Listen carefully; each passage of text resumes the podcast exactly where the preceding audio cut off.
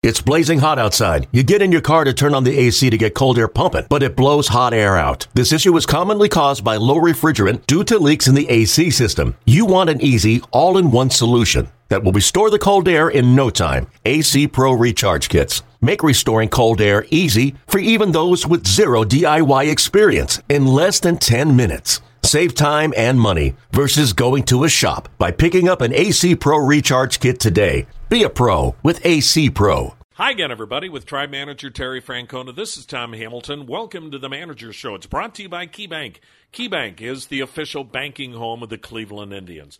You win a series against a team that's really been tough on you. And how about Josh Tomlin? He just keeps putting up the numbers. And Terry, he hasn't pitched now a complete year. If you look at August, September, and now almost four months this year, but he has 17 wins in that period.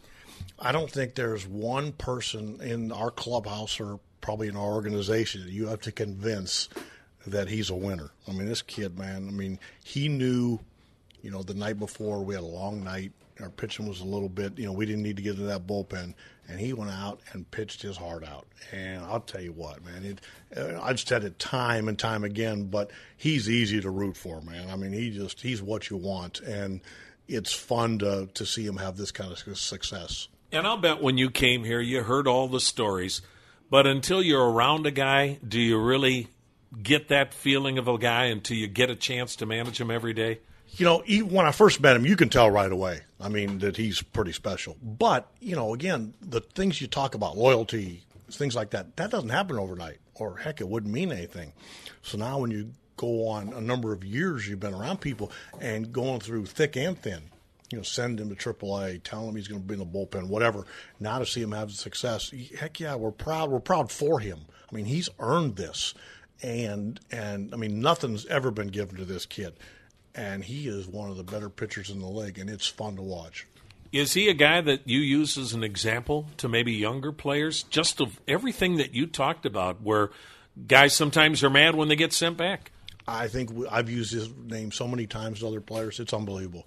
Um, and and you know he's so humble. And you know, again, I don't know that I'd tell this to him to his face because we, we get on him so much. But I mean, this kid is just like I said. He's what you want. On the day he's not pitching, he's in that dugout and he's cheering for guys.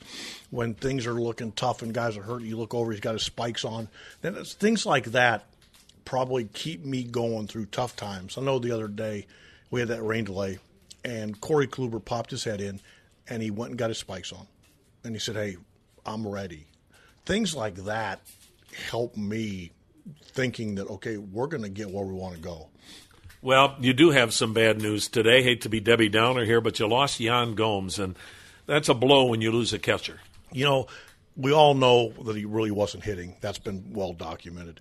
But there was such, such a safety net in that nobody ever ran on us. You know, I mean, he threw so well and he knew our staff so well. So yeah, that's that's tough, um, and we feel bad for Yan. I mean, the reason he got hurt is because he's hustling like he always does. But the good side of that is we have Gimenez here already, who knows everybody on our staff, and Roberto Perez, who also knows everybody on our staff. So we have two catchers that we can split the duties, and like I said, we don't have to break anybody in and you know, like this guy doesn't want to throw to him or this, you know, they both are going to enjoy throwing to both of them. So we got it covered there. We just need to use some judgment with Roberto. I mean, he hasn't played a ton. I mean, the good news is he's been out to nine innings a couple times, but we're not going to play him back to back for the next, you know, I mean, for the next for the foreseeable future. But we don't need to. And again, he's he's healthy. He just needs some repetition, but he can catch and throw, and he didn't forget how to do that. So you've got Roberto back. What about Michael Brantley? Um, Brant's got a day, day down today. Um, we're going to kind of, uh, as we always do, kind of assess as we go. And I think tomorrow we'll kind of figure out what the next step should be. And then when we talk about changes, Kyle Crockett is up, Cody Anderson's back. I think we've talked about it before. You want Cody Anderson starting, not working out of the bullpen. And Kyle Crockett looks like he's had pretty good numbers down there, Tito. You know, we, we you know, you we're trying to to have a left-hander. I don't think we want to have a lefty to have a lefty, but when the situation calls for it, I think it's good to have. And you know, Croc has been here and done it. And again, sometimes you just want to get a guy here when he's throwing the ball well. Um, Cody came up to protect us, and there was some thought to maybe leaving him here for a little while, but he needs to start.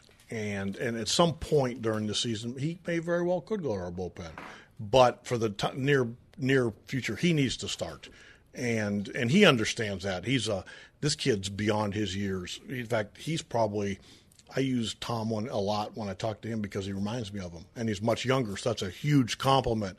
But he'll go back down and start in AAA on the 21st, and we'll keep him in line.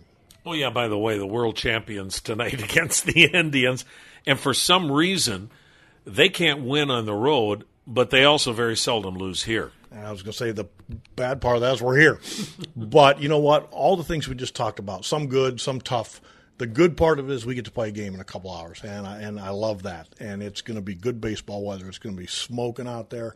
Um, but this is kind of you know we have we the guys work so hard to be in this position where every game counts, and I think we're going to enjoy it. That's Tribe Manager Terry Francona on the KeyBank Manager Show. Tom Hamilton inviting you to stay tuned for the Indians and Royals on the Cleveland Indians Radio Network.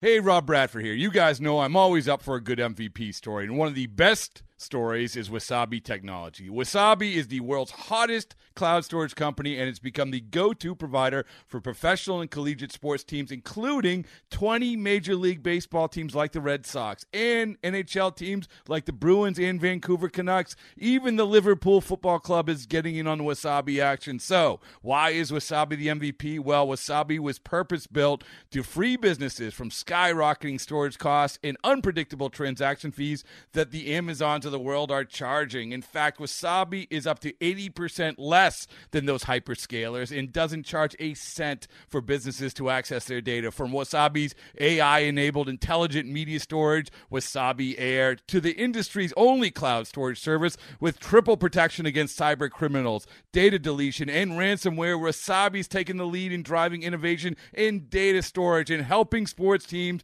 to unleash the power of their data. Wasabi, another Boston based championship team.